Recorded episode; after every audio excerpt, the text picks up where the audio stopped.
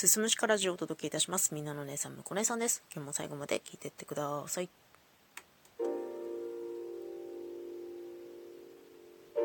さまざまなタスクをこなした今現在ですね、どっと疲れが来ているのか、ガタガタっとちょっと調子を崩してしまっていて、ただ、唯一調子崩している時のメリットを上げるのであればこういう時じゃないと喋れないことがあるので今回はあえて喋って残しておこうと思う、まあ、例えばね、まあ、調子悪い時なんだかこう自信がなくなっちゃった時落ち込んだ時っていうのはみんなそれぞれあると思うんだけどそういう時にさ人から慰めてもらう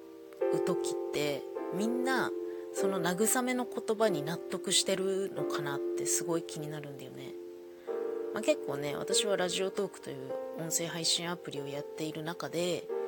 ライブ配信上でその自分の中の不安だったりとか愚痴だったりとかこうこうこういうことで悩んでいるんだっていうことをねまあ、ライブ配信でお話しされている方がいてでリスナーのみんながコメントでいろいろ書いたりだとかまあ、はたまたこうコラボに上がって直接対話をしたりだとかっていうことをやってるのをまあちょくちょく見るのよ。まあ私も過去にそういう配信をしたこともあるからとてもよく気持ちはわかるんだけどなんかさそういう時に一生懸命励ますじゃない。あなたはあなたのままでいいのよ的な言葉であなたのやってることは何一つ間違ってないよ私たちはあなたのこと大好きだよって言うじゃん。で、まあ、これ言われる側の話ね。もし私がそれ言われたら嬉しいんだよ。嬉しいんだけど、それは何で嬉しいかっていうと、落ち込んでる私を元気づけようっていう気持ちがあるっていうことに対する嬉しさなのね。だからその言ってる中身、言葉の中身ということに対しては、納得してないことが多くて、これはうんと、まあ、誤解を恐れずに言うのであれば納得してないっていう言葉選びになるんだけど結局その自分の中で抱えてるモヤモヤみたいなものに対するアンサーって自分の中にしかないと思ってるんですよね。だからたとえどんな人にいろんな言葉を投げかけてもらっても多分私は納得することないんだろうなって思ってる。まあね。前向きな言葉をかけてくれるじゃない。それはとても嬉しいんだけどでもうん欲しい言葉は特にないんだよなってすごい思うんだよ。まあ一時しのぎ的な感じでさ落ち込んでる気持ちをその周りの人たちの愛によって一時的に立ち直ったとしてもそれって根本的な解決にはなってなくて。でもその調子崩すのっていろんな要因あるからさ私は大体あ例えばその女性ホルモンの周期のせいなのかなとか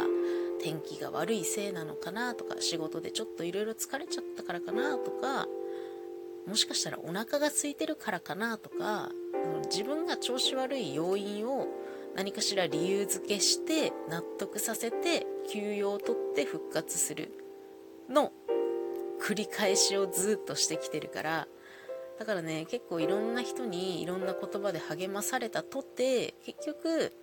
立ち直るのは自分の中での納得。あそっか仕事で疲れてるからだとか。あラジオトークで企画やったばっかりで気が抜けちゃったのかなとかなんかそういうのを自分自身で気づかない限りはなかなかね人から投げかけてもらった言葉で立ち直ることってあんまりないんだよね。これちょっと白状の話になっちゃってるかもしれないんだけど。でこれ前にも話したことあるかもしれないんだけどその励ましの言葉をいただく時に言われたくないことがあってみんなそうだからとか、みんな同じ悩みあるからみたいなことを言われるのがすごく嫌で。いや、これ私の悩みだから、他の人のと一緒にしないでくれるみたいな気持ちがすごい働いてしまうんだよね。私の